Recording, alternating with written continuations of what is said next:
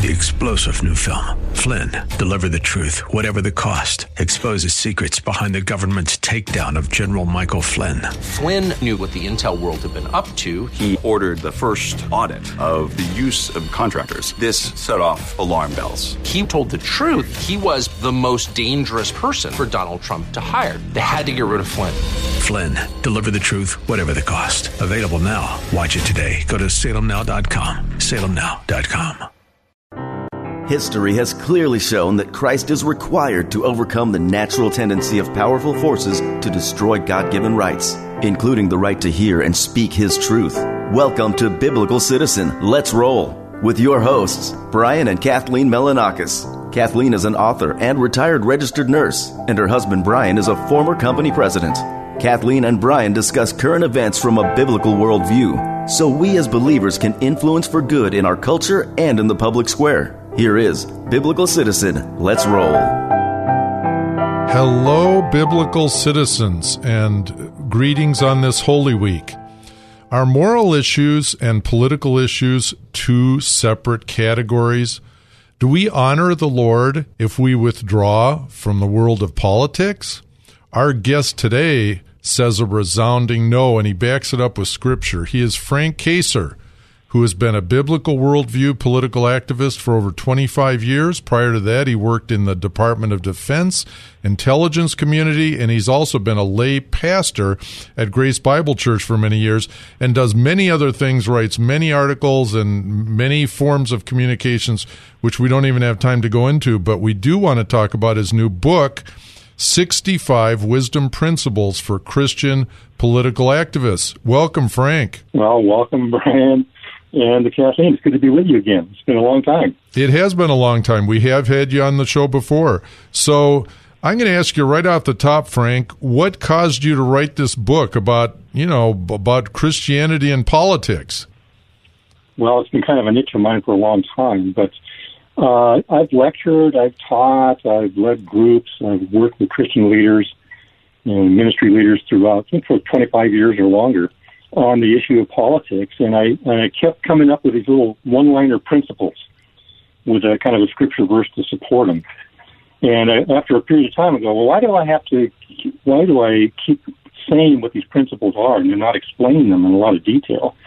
So I figured, you know what, I'm going to just write a book about them. And I kept coming up with more and more of them. I ended up with 65 of them. Wrote them down, put two pages of text for each one to try to explain what they meant.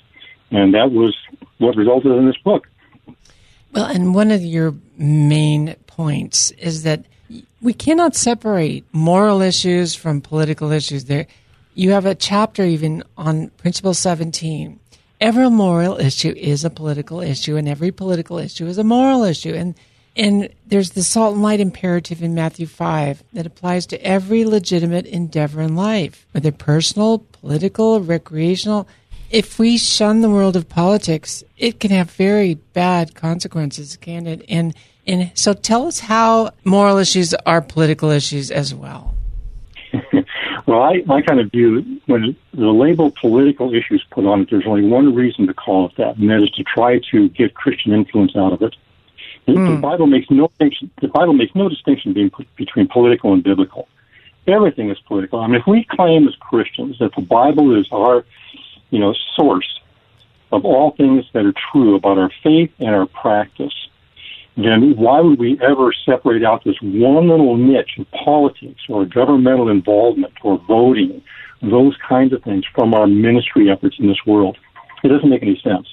So I would maintain that's an artificial separation. Mm-hmm.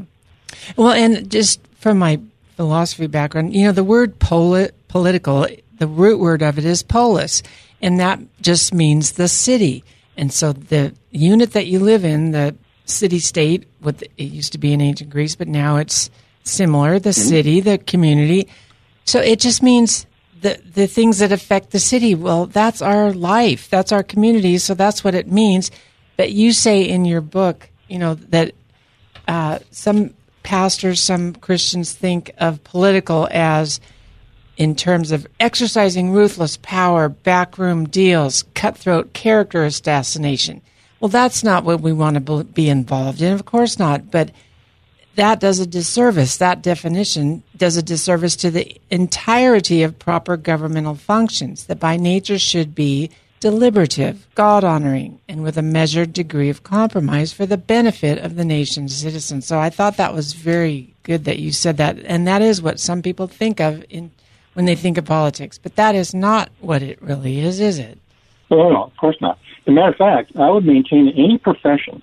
You take a profession, and if Christians are not involved, if biblical principles of values and character and honesty and integrity are not inculcated into that profession, I would maintain it's going to rot. Well, how much Mm-hmm. more so something like government, which attracts people who want to exercise power and control? If we remove our influence on that, if we disengage from that, then why would we ever expect government on its own to become a noble thing that would be intending to just accomplish what it needs to accomplish for our own good? It won't do that. It needs to. It, it, matter of government is a is a gift from God. It controls anarchy. It, pro- it provides a, uh, protection for its citizens, and it provides for the common good. Uh, if, if we don't help ensure that that's the case, we're not helping government fulfill what God has ordained it to do.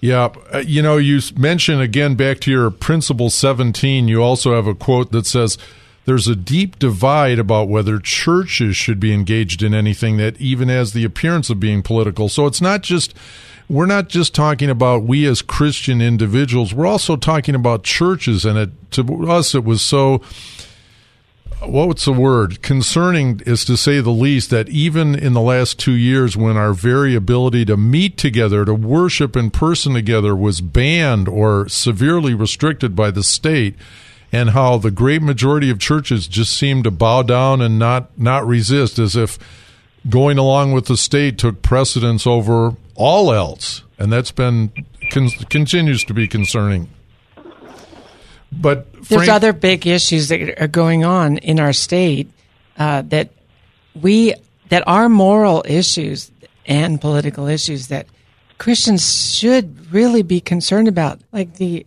proposal to make California into an, an abortion sanctuary state, like and use taxpayer money to fly people in to have abortions. I mean, that is really terrible. And then they even want to have infanticide up to four weeks old of a baby be, after being a, after a baby be, is born. I mean that th- these are things that if we don't step up, who is going to? And the government's just running amok. I mean, on so many levels. In here in California, more than anywhere else, it seems.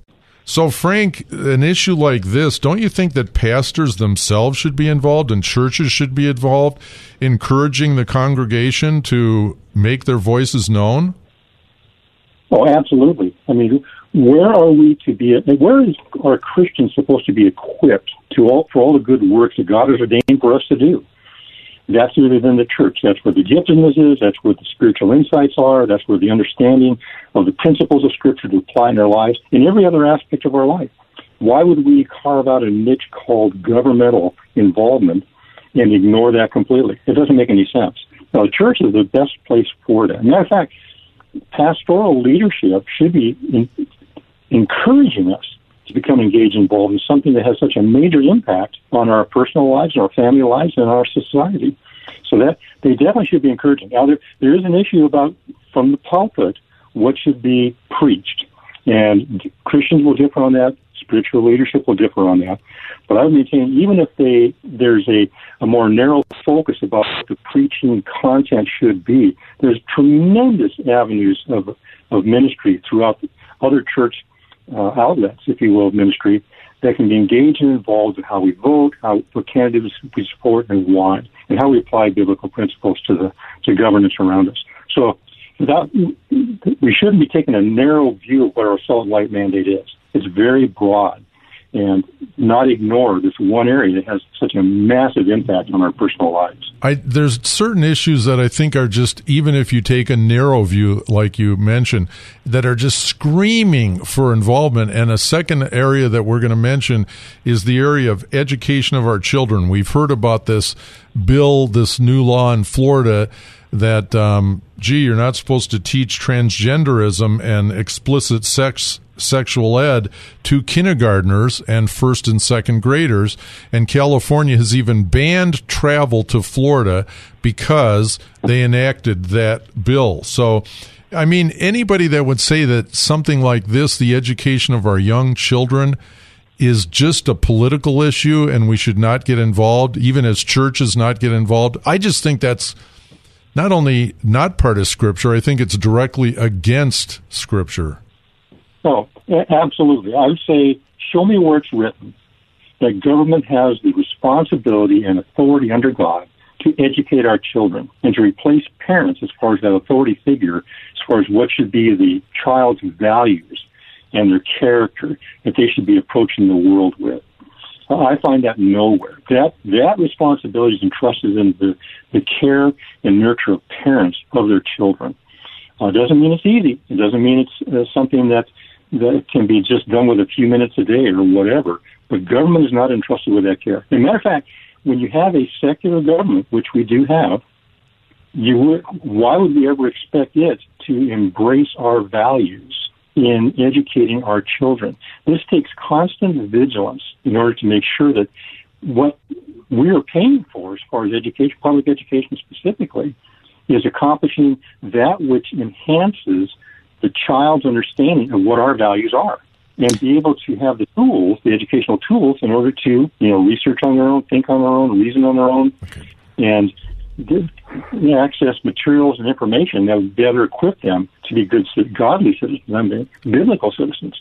So th- there's this, you know, this conflict between what government is trying to do with our children and what parents have the authority before an Almighty God to do for their own children. Absolutely, and it just illustrates what we're seeing now is the principle that if you don't care about politics, you surrender yourself to those who do. And that's what we're seeing. I think we agree it's foolish to try to divide politics from moral issues. It's time for a break, but stay tuned. We're going to explore the conflict that often occurs between supporting our values and our political positions and which candidate is the most electable. Be right back.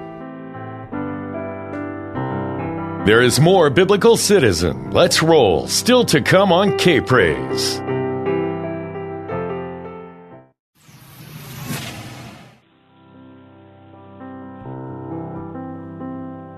Welcome back to Biblical Citizen. Let's roll.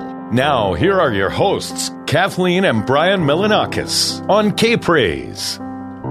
We are back with Frank Kacer, biblical worldview scholar and author of the new book, 65 Wisdom Principles for Christian Political Activists. Frank, I want to move to principle 33 now. We're obviously only covering a couple because you got to buy the book. But 33 is support a candidate closest to your values and the most electable. You know, I often hear from Christians that, and it's frustrating to me, who say why they're not voting in a certain election or, or not voting, period. They say, I refuse to vote for the lesser of two evils. Now, personally, I don't know about you, but personally, I have a hard time with that because it seems like we're in a fallen world and we all have some evil within us as hard as we, uh, even as believers, you know. So I don't know. What do you think about that? well, we are in a fallen world. We're all sinners. I think hopefully we can all admit to that.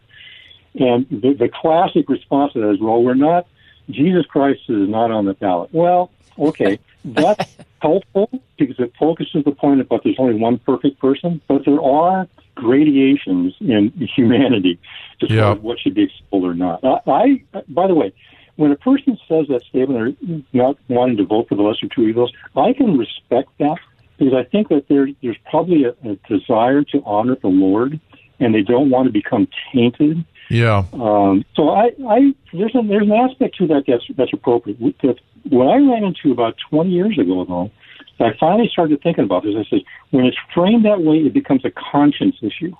When, how can we possibly support evil? So I took that phrase and I turned it around. I think I found this very, very helpful with a lot of people.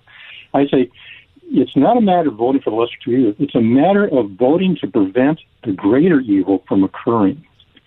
And that simple little change, I've found people do not have their conscience tweaked then. Because Hmm. now we can set it as a noble task to say, you know what, out of these two options, which unfortunately in, in our state is usually not not a good candidate amongst the two that we finally eventually vote on. And when I look at that, I say, wow, one is even more devastating than the other. I need to help, and the only, and, the, and the way I can probably help to to prevent that greater evil from occurring is to vote against that person by voting for the other person.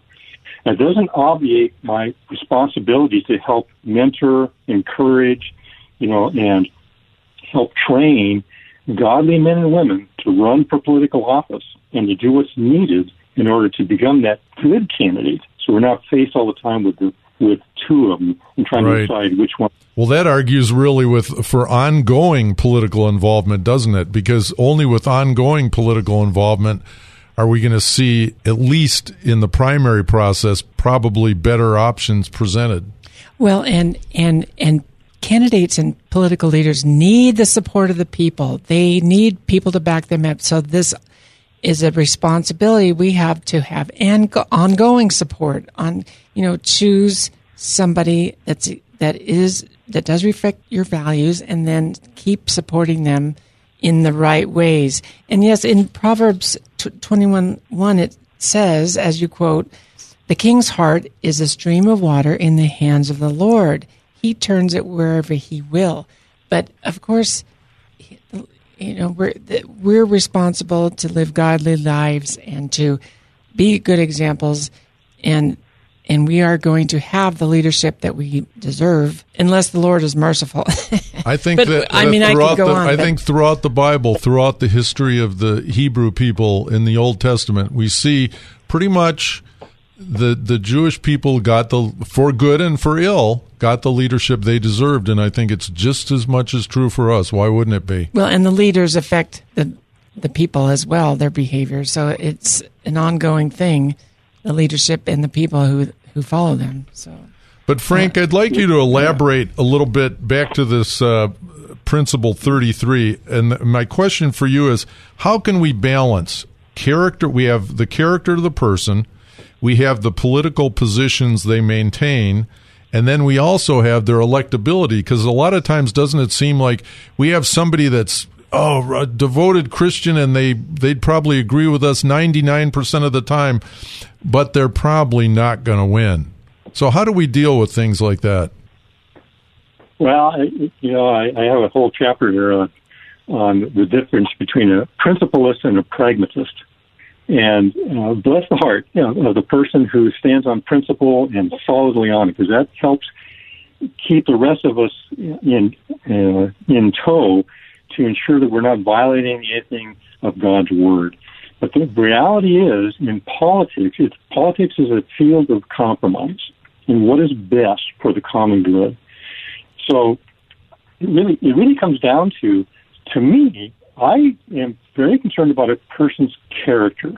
If the character is solid, like a Christian who's been mentored within the church, and we know the quality of that person, I, I have great hope for that person to get engaged and involved in the, with the governmental realm because they can learn the politics. They can learn policy. They can learn to articulate issues uh, in a way that is understandable. But if a person is bad character, even if they're right on the policies, I don't know if I can trust them to stay solid on those policies. Yep. So character is a big deal. But in reality, it comes down to yeah. A lot of, sometimes in the in the primaries, we'll have five people running for an office, and there's one person in there that we know is a solid believer, and they threw their hat in the ring because they, they don't like anybody else on the ballot. The problem is that person has not spent the years of diligent labor to try to prepare uh, himself or herself for that position, to build the networks with organizations that would that would support and endorse that person, to build the financial base that's going to be needed in order to carry that campaign forward. All the due diligence that is needed hasn't been done. So this white knight, if you will, coming in at the last minute, the probability of them gaining any type of measure of vote is is trifling, is, is small. So those things don't have. It can happen, and the Lord can bring that about. But in reality, after looking looking this area for so long, that is exceedingly rare. Yep. So, Well, I have a question. You know, there's the the conflict between somebody that's a career politician, which is someone that does do all that due diligence. They build up a network, they work towards it for a long time, and maybe they stay as a politician versus someone who is from another profession who has experience maybe governing other things, but then, as you say, doesn't have the political network and the and the things that are supporting that. So, I mean, we talk about this, Brian and I, a lot. We don't, you know, this person has never run for office before and they expect to just walk in. Well, what about the person who does that as a job for his lifetime profession? I mean, there's got to be some place in the middle.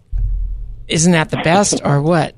I mean, well, it, it really depends. I mean, uh, the the issue about term limits is a good issue, and I think that's a that's a good topic of discussion amongst the Christian community as far as what the proper approach would be. Uh, biblically, a person who is well mentored and shepherded and held accountable will grow in wisdom over their lifetime. And that's the type of person that they, when they've been involved with politics for a long time, they are able to uh, be above the fray, if you will, and to be the good example for others, and also make the proper decisions. If we if we fire and forget, i.e., we get our person in, that person's a Christian, he's going to do great things, and we go back to our family and our church and our you know home and everything else, and we leave them alone. Why would we expect them to all of a sudden be able to be mature enough to handle all the difficulties they're going to face? It's it's like our children we don't say, okay, this is right, this is wrong, and that's it. And we don't ever revisit it again. No, we get engaged and involved with our children throughout their life. The same thing is true of people we put in office. We need to help them. We need to come beside them. We need to tell them we're praying for them. We need to yes. find out what they're struggling with. How can we do? And so it's a constant engagement to help them continue the good fight. So it really depends. So yeah. I would maintain we when we when we fire and forget and we get somebody in there and we walk away, we do that person a disservice. Agreed. And and just to uh, elaborate a little more on the other point, other part of it, which is what about people who have never been in politics? We're facing this a lot right now. There's multiple good people running for governor right now against Gavin Newsom that have never had any political office. I would say their chances of winning, unfortunately, are virtually zero, close to zero. So it's it's it's not like we want people to be like perhaps our current president and have just lived in the political jungle for his whole whole career. But I think there's a real mix. I think you can have a, a private life, but then at some point you get more and more involved in the political arena, so you make the type of contacts that you need to make. But we, the people, are very important in sustaining the support yep. for people that are godly that are going for the political office. So we we we can't just be in our private homes and be left alone. A lot of us would like to just be left alone by government, but they're not going to do that. So we we have to support the godly candidates. Exactly. Yeah, it's interesting you bring up Trump. He never occupied uh, elective office before, but I think that, that that's a good guide again for this for the state when there's an overwhelming rejection of this current status quo, where there's a moral imperative that knits people together to be so outraged by what's going on that they want to change. That opens the door for somebody who has a skill set to address problems, or they have a business background, or they have they have right. an analytical, or somebody that you can have that has good character for them to come into office. But that's not the case in most situations, particularly like in this state. When Frank, have- we're going to have to say uh, this has been excellent, but we're going to have to say goodbye now. But really appreciate you taking just your one time. last comment before we go, Frank. For me, sure. Hey, um, politics is in the air we breathe. We can't get away from it. And whether we vote or not vote, that's making a political statement, but we need to get engaged for the glory of God and do as best as we can for the common good. We'll see you another time. To bless your neighbor, consider getting this excellent book, 65 Wisdom Principles for Christian Political Activists. And most importantly, strive to live out your Christian faith in the public square as well as the rest of the areas of your life. Happy Easter to everyone from Biblical Citizen. Let's roll. Join us next Saturday at noon for Biblical Citizen. Let's roll. Your hosts, Brian and Kathleen Melanakis, seek to educate and activate Christians at a grassroots level, helping them to live out their responsibility to influence civic affairs for good. Next week, we will cover another major news happening from the view of the biblical citizen. Three star general Michael J. Flynn, head of the Pentagon Intelligence Agency, knew all the government's dirty secrets. He was one of the most respected generals in the military. Flynn knew what the intel world had been up to, he understood its funding. He ordered the first audit of the use of contractors. This set off alarm bells. The explosive new documentary, Flynn, Deliver the Truth, Whatever the Cost, uncovers the facts behind this scandal. Flynn told the truth. He was the most dangerous person for Donald Trump to hire. I find out the worst enemy that I'm going to face in my life is right here in America. They took my assessment and they wanted me to change it. And I was like, I'm not changing it. They had to get rid of Flynn. With in depth interviews, archival footage, and never before seen personal records of the man behind the headlines. I just felt like I was drowning. Flynn, deliver the truth, whatever the cost. Available now. Watch it today. Go to salemnow.com. Salemnow.com.